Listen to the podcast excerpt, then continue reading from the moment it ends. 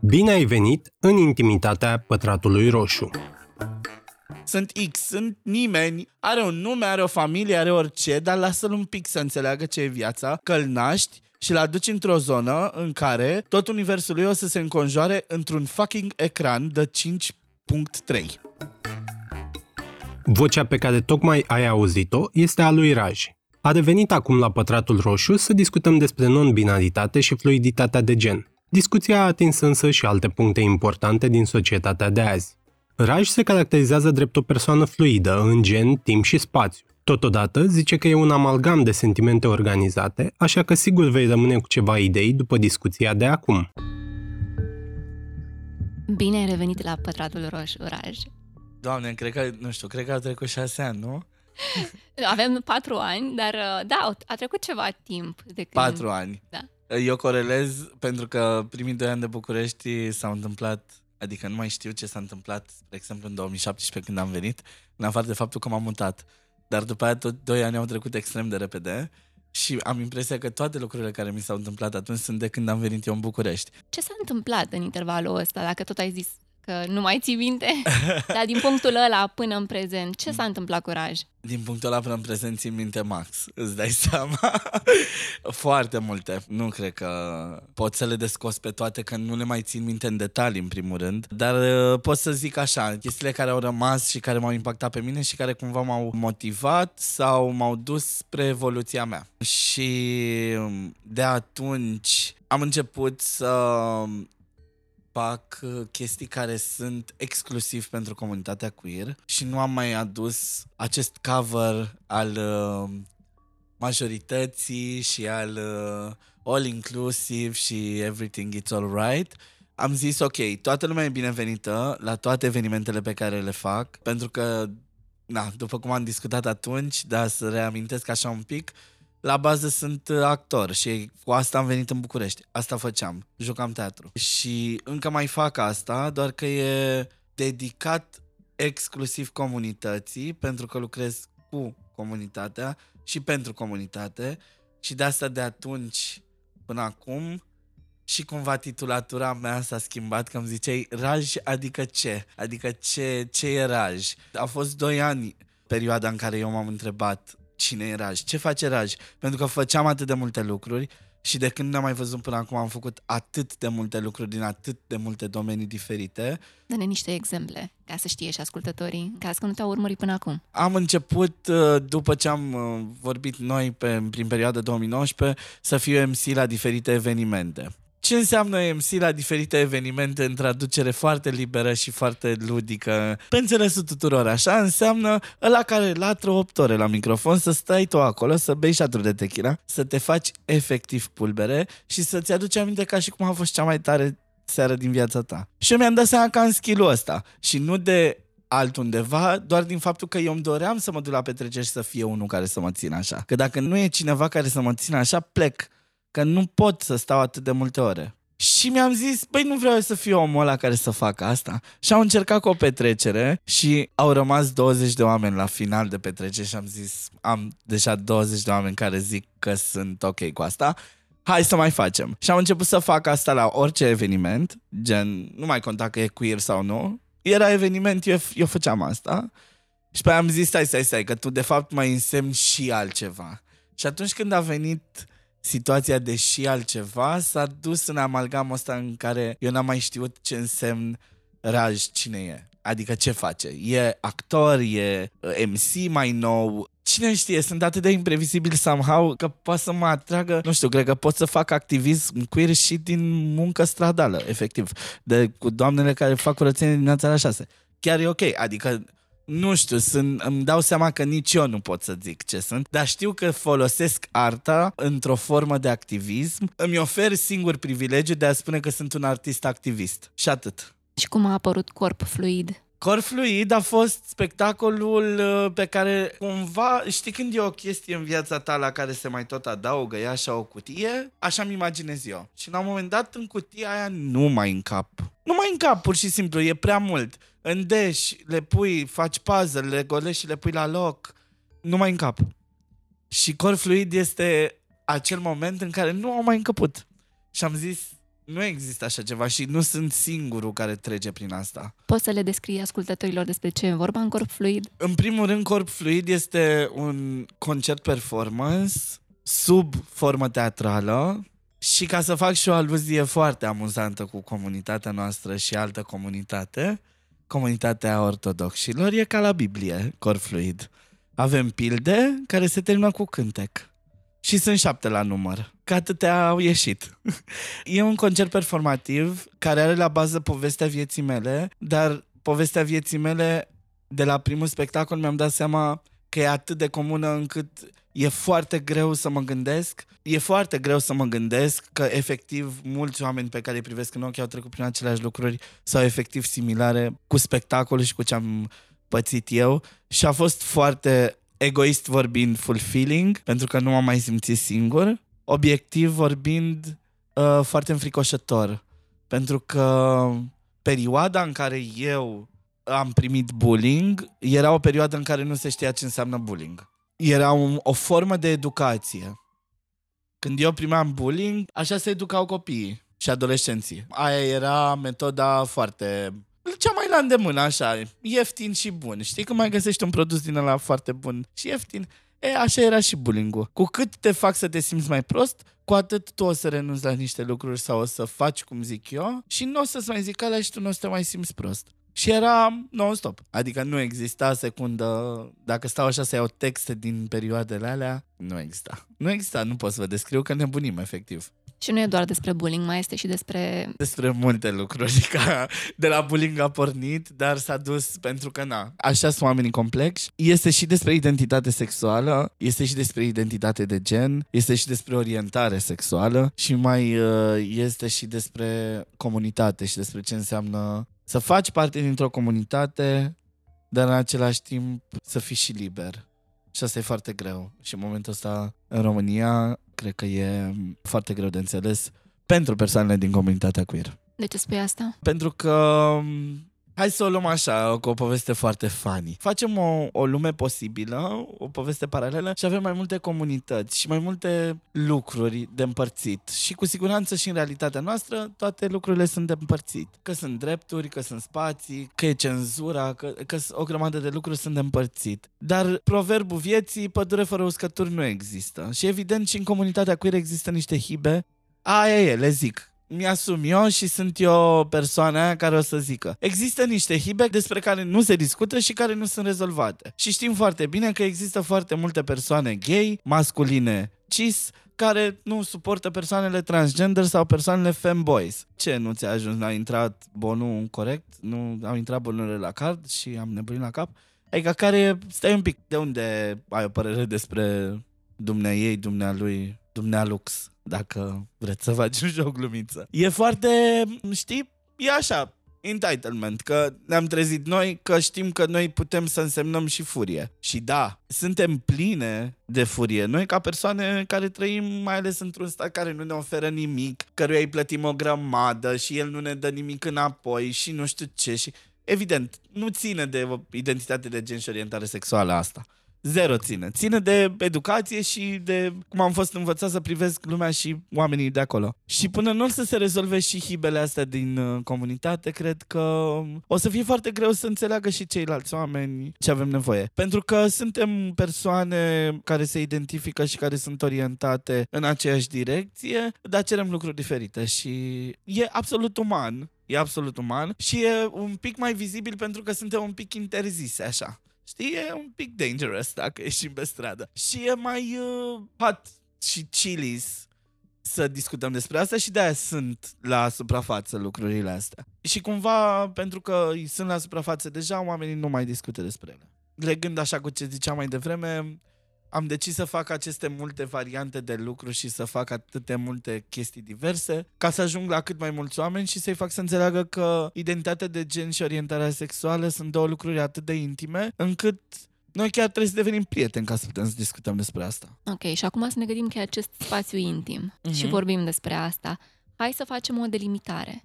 Ce înseamnă identitate de gen? Păi, în primul rând, așa, pe înțelesul tuturora și cum am înțeles eu, pentru că eu am o minte brută. Și ce vreau să zic prin mintea brută este că am o minte așa care funcționează pe parametri foarte simpli. Deci nu mă complica că nu mai înțeleg nimic. Și parametrii foarte simpli sunt în felul următor. O persoană care are două mâini, două picioare, un cap și un suflet se identifică într-un anumit fel, care cumva globul ăsta pământesc pe care trăim noi l-a denumit gen că ni se impune, că așa ne naștem, că cine ne zice că suntem, că facem, că dregem, astea sunt efectele patriarhatului nu știu, nu că e născut, este born in the same time when Jesus came on the road. Oricât de mult ai dat timp înapoi, patriarhatul nu s-a atins nimeni niciodată de el. Nu, nu s-a întâmplat nimic. Și ok, trebuie să ne acomodăm că trăim în asta, ok? Dar trebuie să ne facem și noi viața mai bună pe lângă asta. Că sunt exact unii oameni care trăiesc toată viața în zăpadă, dacă sunt fericiți. Adică noi dacă de mâine am trăit toată viața în zăpadă, ne-am omorât între noi. Aia sunt fericiți. Așa trebuie să înțelegem și noi că trebuie să trăim pe lângă asta. Evident, opunându-ne și combătându-l și fiind destul de radicale și cât se poate de radicale, încât să nu ne lăsăm acaparate de. Dar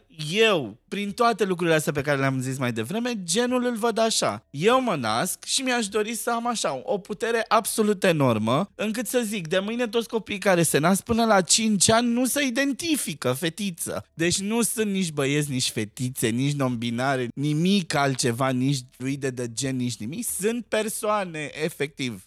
Sunt X, sunt nimeni, are un nume, are o familie, are orice, dar lasă-l un pic să înțeleagă ce e viața, că îl naști și l aduci într-o zonă în care tot universul lui o să se înconjoare într-un fucking ecran de 5.3. Într-un ecran de telefon o să se înconjoare el toată viața lui, efectiv, din momentul când a ieșit și a venit aici, on the road, unde toată lumea e. Lasă-l un pic și pe el să aibă discernământ, că cine sunt eu să decid cine ești tu? Cine sunt eu de mâine să zic ție, tu dacă de mâine vrei să zici, băi, eu nu mai am gen, că nu mai vreau și că m-am săturat, că am eu motivele mele, whatever, nici nu vreau să te justifici. Eu nu pot să vin de mâine și să zic, păi mai iubita, uite, ai un păr lung și te dai cu ruși pe buze și este aici o excrescență pe față care pe mine m-a învățat cineva. Cine? Bună patriarhatul, efectiv, că trebuie să te identifica femeie. Stai un pic, stai un pic, că n-ai mai vorbit cu omul ăla, nu l-ai văzut în viața ta. Tu ca să vorbești despre lucrurile astea cu mine, noi trebuie să fim cel puțin prieteni. Și nu vorbesc despre voi acum sau despre oamenii care ne aud, că aici este un consimțământ că eu o să vorbesc despre mine și că mă pun pe tavă și că ei poate să aibă păreri. Este efectiv o chestie foarte diferită, dar mă refer la o, uh, efectiv, nu știu cum să o numesc, că e, e atât de nu știu, e lipsită de orice fel de vinovăție până la urmă, judecata asta pe care o fac efectiv toți. Știi? Că mă văd pe mine pe stradă sau dacă mă văd pe mine mâine într-un short de plajă și corpul meu și stând într-o poziție masculină și bând poate și dintr-un pahar temiri ce, eu o să fiu încasat ca și bărbat și eu trebuie să stau să dau rewind să le zic, boss, sunt gender fluid. Știi ce e aia? Și ei nu o să înțeleagă ce e aia și eu trebuie să le explic. Și atunci, soluția și coping mecanismul meu este folosesc absolut toate pronumele și fiecare mă identifică cum vrea. Pentru că dacă stau să mă identific și să mă explic de fiecare dată cu toată lumea, o să nebunesc eu și nu o să mai știu nici eu cum mă identific, că se disecă de prea multe ori. Adică nu mă pot justifica de atâtea ori. Nu am cum. Nu vreau, nu vreau să-mi fac asta, pur și simplu. Nici eu, nici, nici nimănui. Și atunci, cumva, delimitarea asta foarte strictă între gen și sex e foarte recentă printre noi pe aici. Adică din 2017 știm că există studii de gen la SNSPA. Și ele sunt acolo. Sunt niște lucruri care cumva nu ne-au interesat absolut deloc, nimic. Ele existau. Toată lumea se identifica ca fiind cumva. Și noi n-am zis niciodată. Și mă, când zic noi, eu zic de toată lumea. Eu nu zic că voi sau alții sau oamenii care ne ascultă sau whatever. Zic efectiv toată fucking lumea. Și acum vizibilitatea care există e bună sau nu e bună? Că ajută. Mie mi se pare că e foarte bună. Văd vizibilitatea asta la pachet cu păreri ale oamenilor. Și da, unii oameni sunt uh, agresivi. De despre ei. Și eu pot să decid să nu vorbesc cu oameni agresivi. Că e social media, le dau bloc. Că e viața reală, îmi caut anturaje în care să nu mă întâlnesc cu oamenii agresivi. Totally nice. Că sunt curioși e altceva. Pot, dacă am chef, să stau să le explic sau nu. Că sunt impertinenți și că zic că nu există așa ceva, iar și despre ei și decid dacă vreau să-i am lângă mine sau nu. De când nu ne-am mai văzut până acum, am dus și într-o zonă în care am vrut să înțeleg, în primul rând, mecanismul meu de gândire și, în al doilea rând, de ce decid oamenii să fie răutăcioși. Adică de ce decid oamenii să zică nu și să respingă dintr-o dată o chestie? Și evident că sunt foarte multe valențe. În contextul ăsta de gen și sex, e un amalgam. Nu există o diferență. Pentru ei gen sex e același lucru. Orientarea sexuală, spre exemplu, pentru mine, foarte brut și foarte pe mecanismul ăla pe care v-am zis mai devreme că l-am, cu lucruri foarte simple, fără să ne complicăm, Sexul este plăcerea, atracție fizică. Mai fetiță, te-ai trezit de dimineață și te-ai uitat la o poză și te-a încins unul în somn, într-un vis, bună, te duci, faci sau nu faci cu dânsul, cu dânsa, sau te gândești că te orientezi sexual efectiv într-un anumit cerculeț din multitudinea de orientări sexuale care există și sunt active în educația emoțională și educația sexuală worldwide. Nu a inventat nimeni în România așa ceva. N-a venit nimeni în România să zică știți, bună, am venit să zicem că persoanele non-binare ar trebui să folosească X. Nu, fetiță, e vine de la de undeva. A studiat cineva, a făcut cineva o, un research enorm enorm efectiv și s-a gândit cum și pe România s-au gândit niște oameni cum să sune cât mai ok nici eu încă nu sunt foarte confortabil vorbind cu X, mai ales în public. Îmi cer scuze înainte pentru că nu pot. Le spun că creez o convenție și că o să mă refer la ele ca persoane și o să folosesc femininul pentru oricine. Și atunci mai îmi dau eu timp să mă pot acomoda cu situația dar nu că mă fac că mă acomodez, ci chiar încerc. Mai folosesc o dată, mai folosesc de două ori, mai folosesc de trei ori, mai văd cum pot, pe unde, cum îl inserez, să-mi pice bine, să pot să-l folosesc și eu. E weird să zici, checks în loc de cei sau cele. Chiar cineva a întrebat care e limbajul inclusiv în română.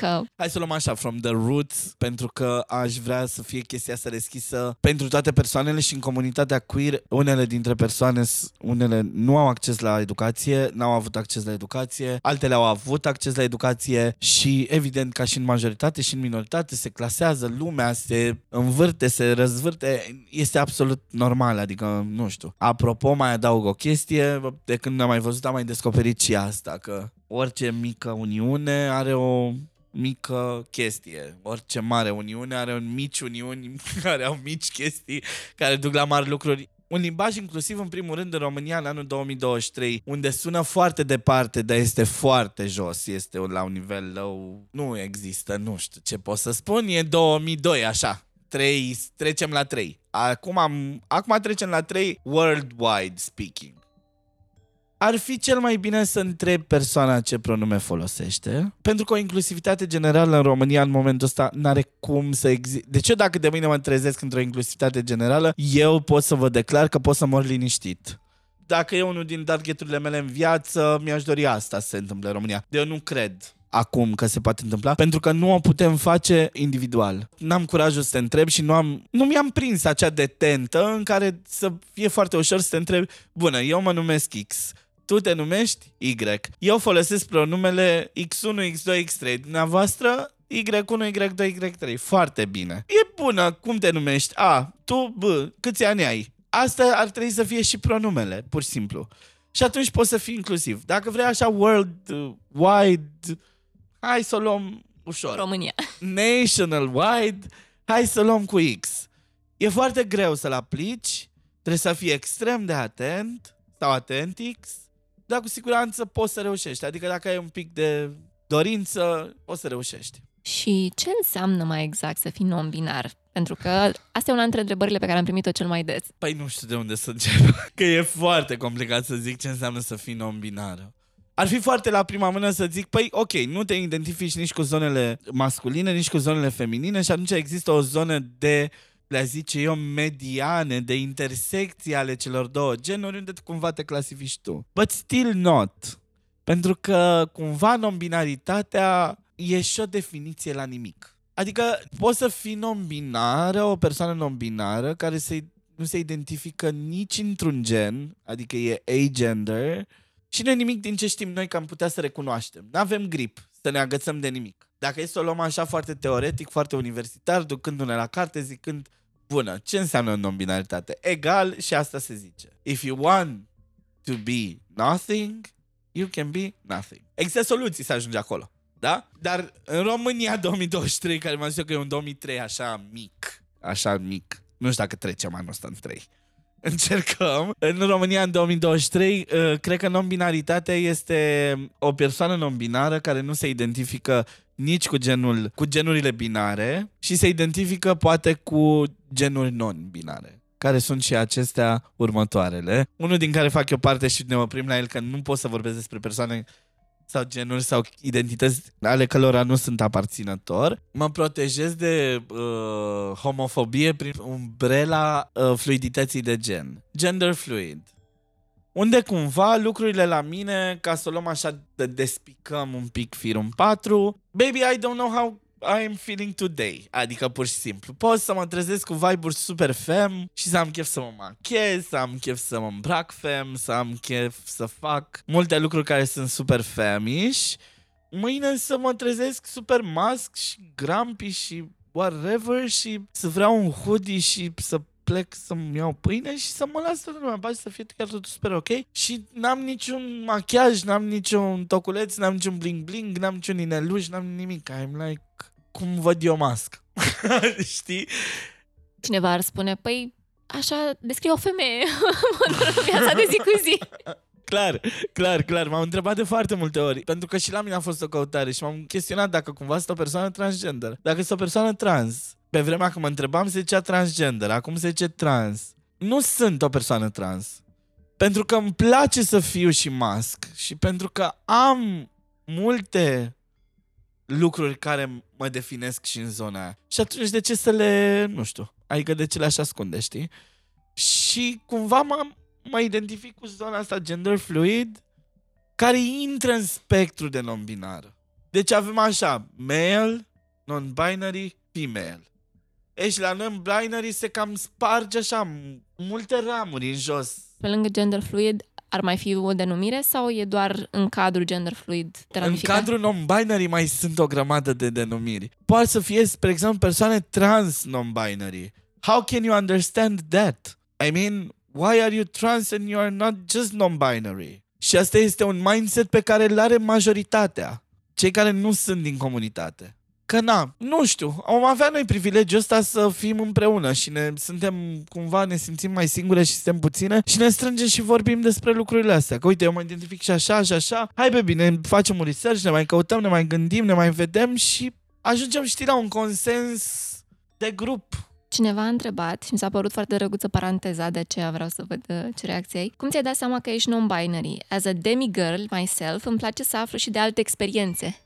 Păi, cred că a fost așa un parcurs foarte firesc. Evident, cum s-ar gândi orice mai fac eu roasturi din astea la comunitatea hetero și mai zic cum s-ar gândi un heterosexual și ar zice evident nu m-am identificat nici ca băiat și nici ca fată și mi-a plăcut tot timpul să combin asta și am avut o discuție cu oamenii mei, cu grupul meu de suport, cu prietenii mei, cu familia mea aleasă până la urmă și mi-am dat seama că sunt o persoană gender fluid din tot ce simt, tot ce fac, unde sunt, cum privesc lucrurile. Nu intrăm și în spectru de orientare sexuală, pentru că și acolo poți să fii pansexual, panromantic, aromantic and pansexual. Sunt atât de multe lucruri de povestit, gen luate toate, efectiv nu e timp să se vorbească despre și nu sunt nici atât de multe informații în limba română despre. Și cred că asta este, again, somehow a problem.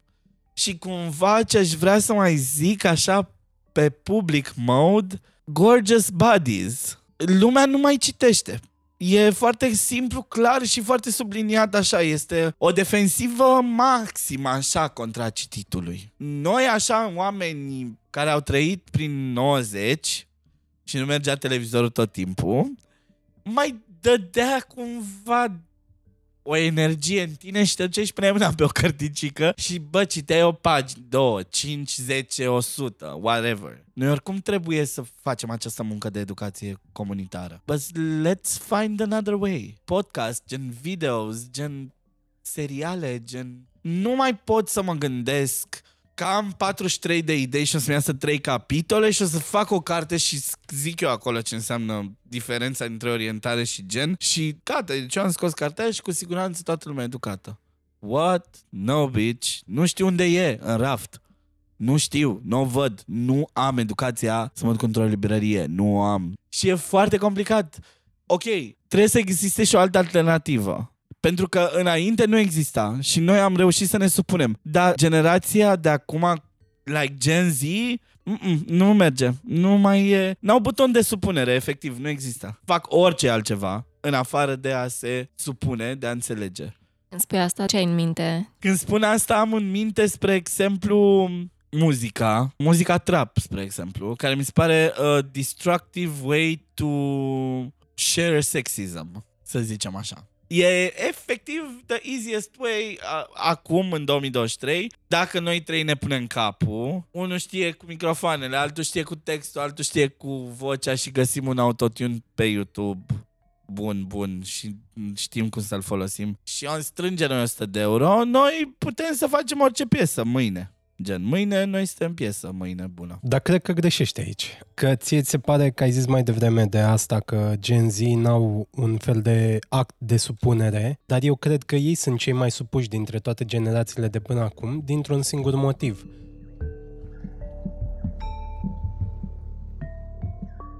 Presiunea la care ei sunt supuși prin rețele sociale, presiunea asta care e, și asta e cea mai perversă, nu este vizibilă. Dar backlash-ul pe care îl pot suferi, critica și toate astea închid în foarte multe cutiuțe. Acum, evident, cu toată discuția asta am ieșit din sfera queer, non-binary și toate astea și mai adaug a, chestia asta. Da, trapul așa pentru că foarte mulți din noua generație au nevoie de o răsuflare, de o răbufnire. Doar că nu pot să o facă ei pentru că ei ar fi criticați, ei ar fi distruși în grupurile lor. De-aia nu, nu o fac ei și apelează la ăia care, iată, își asumă să zică asta. Acum, că ăia se exprimă așa, unii mai rău, alții mai puțin rău. Da, eu cred că e o fază. Sunt de acord cu tine. Ce urmează să zic nu este că te contrazic pe tine, ci este doar din ce îmi dau eu seama. Eu am un frate de 18 ani, adică eu am făcut 30 și el face 19 anul ăsta. Sunt la curent cu astea așa gen zici că m-a conectat cineva fără să vreau la un stick unde se acumulează informația asta constant. Că am discuții cu el, că uneori mă și din masochism mă interesează efectiv, nu știu, whatever, mă interesează. Eu înțeleg că orice industrie are partea nice, wow, partea in the good vibes și partea the bad vibes, răbufnel și uh, nu avem trap bun nu, nu n-a, n-a venit piesa aia care să zică bă, uite, am făcut o, o piesă pentru că la trap totul este despre mesaj, nu există tonalită, nu există astea. Logica muzicii acolo este the basic, it's, it's one of the basic things. E greu ca producător de trap, nu zic asta, ca artist, vocalist, emițător de mesaj tu, o persoană, te-ai gândit de mâine să faci un mesaj. Nu avem o piesă care să, să nu fie sexistă, nu avem o piesă care să nu fie, nu știu, efectiv, să nu aibă o treabă. Păi atunci să punem întrebarea altfel. De ce nu există? Deși ele există. Dar, uh, jucând un pic în convenția asta Eu că mă nu refer- există, ele nu sunt vizibile pentru că nu au succes. Și nu au succes pentru că fie publicul asta vrea, ceea ce eu cred, fie pentru că celelalte cresc mai mult, ceea ce e cam greu explicabil.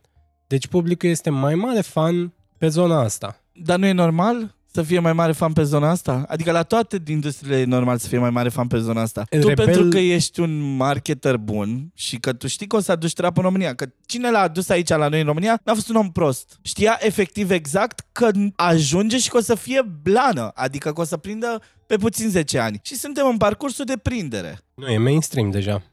Corect? Că deja au, au fani, au fani, dar la modul enorm. Adică Iana Steca, dacă se urcă astăzi și ne cântă, sub 500 de oameni nu sunt la ei la concert. Da, nu, Da, da, la zic că Lina e Eremia poate să mainstream. vină 100. Nu, Știi ce zic? Adică acolo e diferența. Dar în momentul când tu ai adus chestia asta și voiai o schimbare, că așa lătrai, că eu așa mi-aduc aminte că se lătra, Că se dorește o schimbare în muzica românească. Că ne-am săturat de aceleași ritmuri. Că nu mai putem. Schimbarea da, o aduce așa, gen? O zici de parcă e negativ că i-a dus așa. In this way, cu mesajele astea, e mega negativ. Adică crede-mă că eu a trebuit să duc o muncă de convingere cu frate meu la 14 ani, să-l conving că nu, și acum o să zic o chestie care o să sune super nasol, dar asta e mentalitatea lor, că nu toate femeile scurve. It was a job. Așa se întâmplă și știu muzica aia. O știu pentru că și eu m-am întrebat, băi, el atât de low cu informațiile pe care le are? Sau chiar se întâmplă ceva? Adică și am stat și am ascultat și eu muzica aia și la un moment dat, pentru că au exemple de persoane care se identifică ca fiind femei, care ele spun că vor și sunt adulatoare ale unor lucruri care social vorbind se identifică fiind negative, dacă ele zic da, fă așa, nu ai cum să vii să, adică dacă eu mâine zic, auzi, uite, eu mâine, de mâine vreau să zic fetiță, e ok? Și tu zici da. Și zicem că acest fetiță e ceva oribil, efect, ceva rău de tot pe pământ. Eu o să zic ție fetiță și să fac o piesă despre asta. Bombă, a prins, n-are cum să nu prindă. Că eu știu direct că fetiță e ceva... Nu toată lumea ar accepta. Mergem la 25, poate 5 din 25. Dar nu toată lumea ar accepta. Și asta mi se pare, și mă bucur că s-a deschis subiectul ăsta, asta mi se pare că e foarte, foarte, foarte triggering, pentru că, la un moment dat, nu, noi, așa în viață, nu percepem sunete într-un mod extrem de conștient. Le auzim, le încasăm, dacă ne place ceva rău de tot, ori mai punem o dată, ori ceva, ceva se întâmplă. În România, aici la noi la muzica trap, există niște producători buni, buni, buni. Ei sunt extrem de buni. Extrem de buni. Care știu ei așa cam cum și există niște ritmuri, bă, n-ai cum să n-asculti piesa aia. Îți zic, îți jur, efectiv, există piese în care femeile sunt făcute și tratate într-un, într-un fel în care nu vreau să cred că aș auzi vreun bărbat spunând asta că că iertați-mă, dar n-aș putea să trec peste asta. Atunci fie suntem într-un paradox, Și să ceea fie ce mainstream. nu cred. Adică n-ai cum asta. Ai cum. Ce discutăm noi acum și în special tu, că te văd, uh, discuți pe, pe efect. Pentru că nu prea știm ce facem cu cauza. De ce există versurile astea și nu e pentru că prind. Pentru că toată muzica, toată muzica e făcută să vândă. Nimeni nu face muzică să o țină acasă pe CD-uri și să o pună familiei. Nu, e să o vinzi. 100%. Ei, acum că asta vinde, în proporție mai mare sau mai mică, eu acolo nu am un răspuns. De ce 500, 1000, 500 de mii? De ce 500 de mii de oameni ascultă și cheltuie într-o formă sau alta bani pe muzica asta? Pentru că da, sunt de acord cu mesajul că e cum e, o parte din cântăreții trap sau o parte din producători îl justifică cu este doar o exprimare artistică într-o convenție, în asta. E un nu pamflet.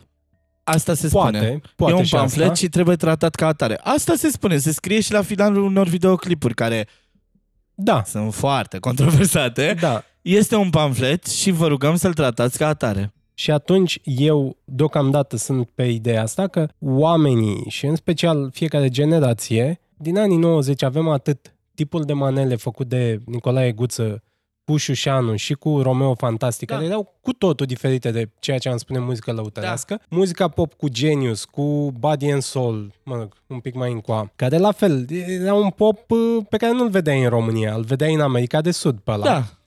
și rap.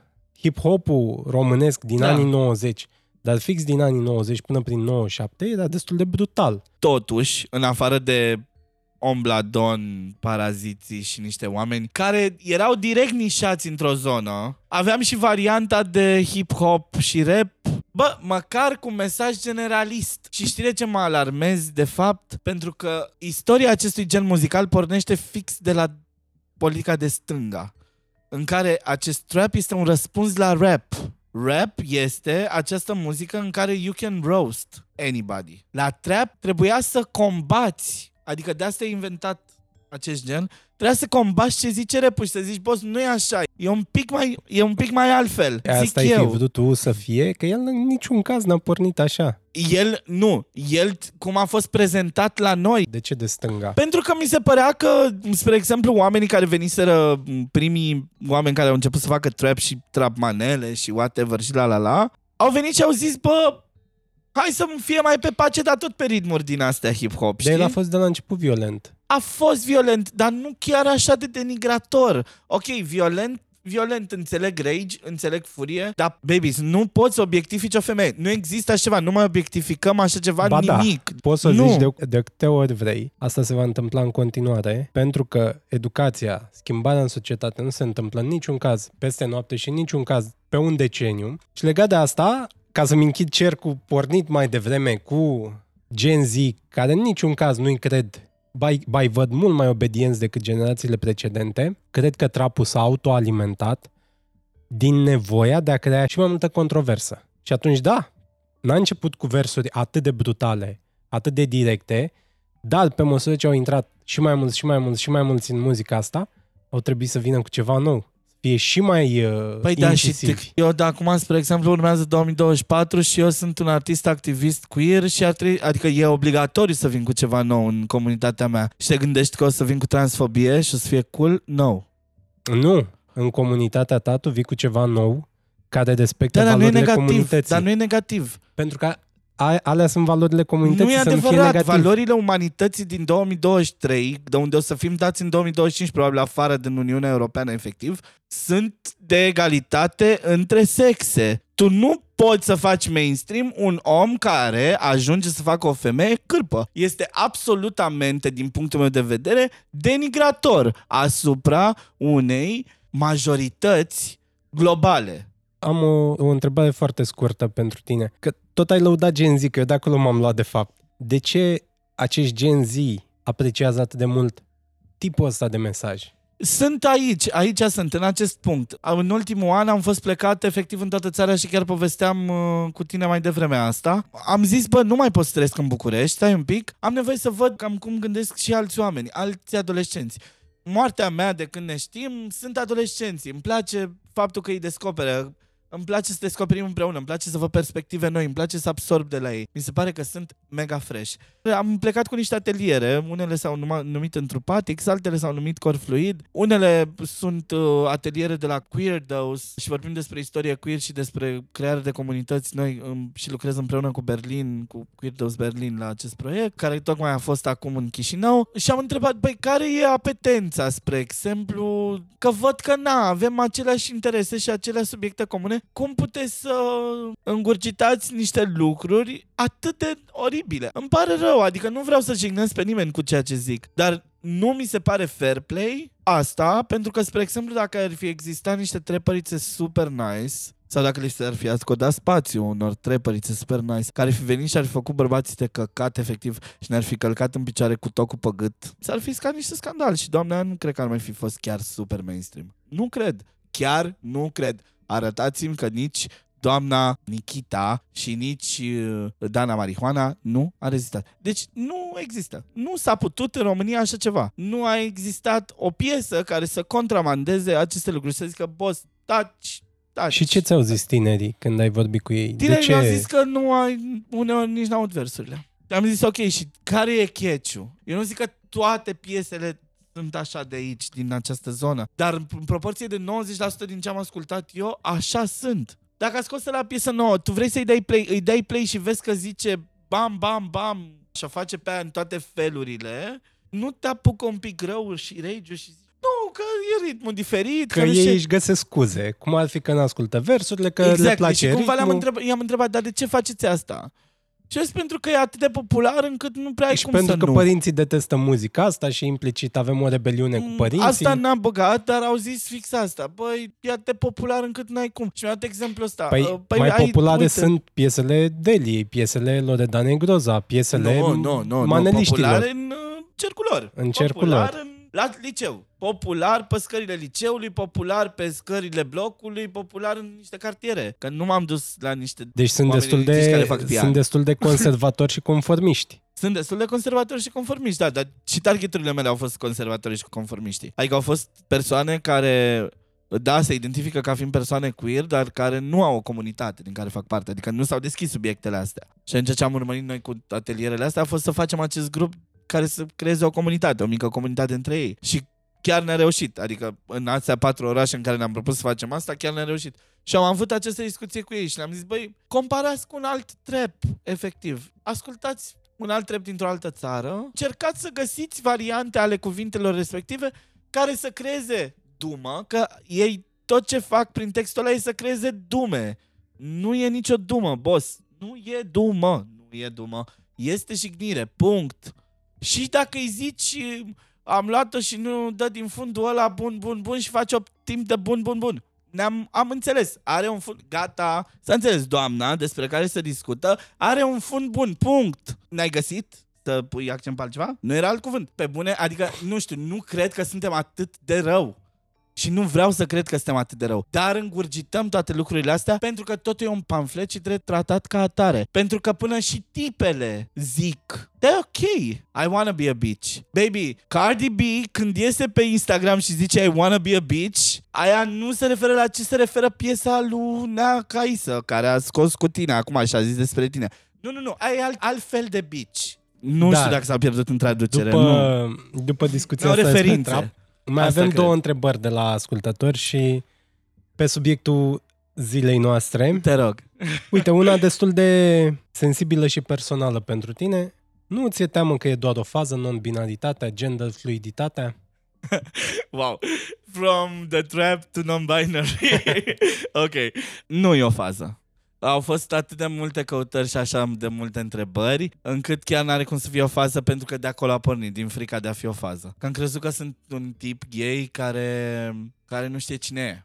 Și atunci ajungem la și ultima întrebare. Cum reacționează ceilalți când zici că ești non-binar? Și ascultătorul care a pus întrebarea asta a zis că mie mi-ar fi teamă să nu greșesc constant pronumele celorlalți. Cum ai tu relația cu cei care le zici direct că ești gender fluid? Eu rezolv repede. Dar nu sunt mulți oameni ca mine. Dar rezolv repede pentru că nici nu mă interesează. E o recomandare? Ai recomandat și altora să facă la fel? Eu am ajuns la concluzia asta după ce chiar am încercat să explic tuturor ce înseamnă gender fluid. Și îi pierzi pe drum și n-am chef să mă pierd și eu pe drum. Dar uh, eu încep așa, bună sunt raș, folosesc toate pronumele, mă identific ca fiind gender fluid, dar voi puteți să înceți oricum, inclusiv fă. Because nu traduc eu asta că e despre mine. Pentru că eu, ca să pot să zic că sunt gender fluid, înseamnă că am avut un background în care deja m-am chestionat. Vin și zic ție că sunt gender fluid și tu dacă nu înțelegi, baby, do your job. Și atunci mai pun eu o întrebare aici. Non-binaritatea ți se pare că e despre tine și nu neapărat tu individual, dar despre individ? Sau e despre integrarea într-un grup, într-o societate? Sau e, e altceva pe care nu-l acoperă întrebarea asta? Cred că sunt primele două variante amândouă la același nivel, 50-50. E foarte mult de individual, pentru că altfel nu știi că ești non-binary dacă nu testezi asta și dacă nu vezi uh, și pe pielea ta și decizi să te auto-înțelegi și să fii și să reușești să, să descoperi faptul că chiar nu te identifici în binaritatea socială, că îți dorești să descoperi mai mult zona asta, să vezi cum meciuiesc eu în anumite situații care sunt binare. Spre exemplu, eu la magazin, bună, o să mă vadă doamna cu unghiile făcute și una dintre ele e cu sclipit și aia o să vadă că fix de aia o să se uite. Deja fața mi-a încasat-o, eu nu mai însemn nimic, dar dacă am un inel în plus, pac, bună! Știi cum e? E ca, e ca uh, jocurile alea, știi, de bași fise și chiar să apuci ceva și tot timpul la mijloc cade. Așa a fost, de fapt, și e de fiecare dată când încerc să le explic oamenilor că sunt uh, gender fluid și ține mult de personal, dar cred că e și o chestie de grup pentru că știi, tu ai regulile tale. În fiecare zi tu ai niște, tu ai ni- niște limite ale tale și niște reguli ale tale. Dar tu, cu limitele și cu regulile tale, o să faci parte dintr-un grup care grupul ăla o să aibă limitele lui, formate din limitele noastre. Nu o să ai șansa în București să te duci să faci parte din grupul non-binarelor. Că suntem multe. Și nu suntem numai un grup. Suntem multe, multe, multe așa amestecate. Nu știu, nu, știu, nu știu ce-și imaginează majoritatea, că Întâlniri în beciuri secrete. întâlniri în beciuri secrete asta sigur, da, facem oricum, adică whatever, dar și cred că ei fac asta. Dar în același timp, uh, nu știu, suntem amestecate, dar cred că ce avem în plus dacă e așa sau la ce suntem mai atente, e fix asta de grijă. Adică, dacă eu zic că sunt o persoană gender fluid și că mă deranjează faptul că astăzi îmi vorbești la masculin, dar zic eu personal asta, o să te rog să nu mai faci asta și dacă tu tot o faci, eu fi. Dar măcar am avut vulnerabilitatea și puterea să zic, baby, chiar nu pot azi la masculin efectiv. Mie nu mi s-a întâmplat, dar eu am, mi s-a spus. Și am zis, da, baby, clar, încerc. Dar putea să existe momente super cringe în care să nu reușesc și să mă vezi că mă corectez, aia e. Învățăm. Aia e, asta, that's life. Îți mulțumim pentru răspunsuri din care oamenii sigur vor învăța ceva și sper să și revenim asupra discuției de trap și noile generații și mai ales că nu e doar despre trap, e despre tendințe și către ce ne ducem. Îți mulțumim că ți-ai făcut timp să discutăm încă o dată. Și eu vă mulțumesc și vă îmbrățișez uh, și da, nu este despre trap, e despre mesaj. Și cred că mesajele sunt foarte importante formularea, adresarea și interlocutorul care primește mesajul și sper că formularea, adresarea și interlocutorii care vor primi aceste mesaje despre care noi am vorbit să le primească așa brut, cum le-am spus noi și să le primească așa într-o formă foarte onestă, având propriile lor păreri și dacă vor, știu Instagramul meu și pot să-mi scrie acolo oricând orice nelămurire.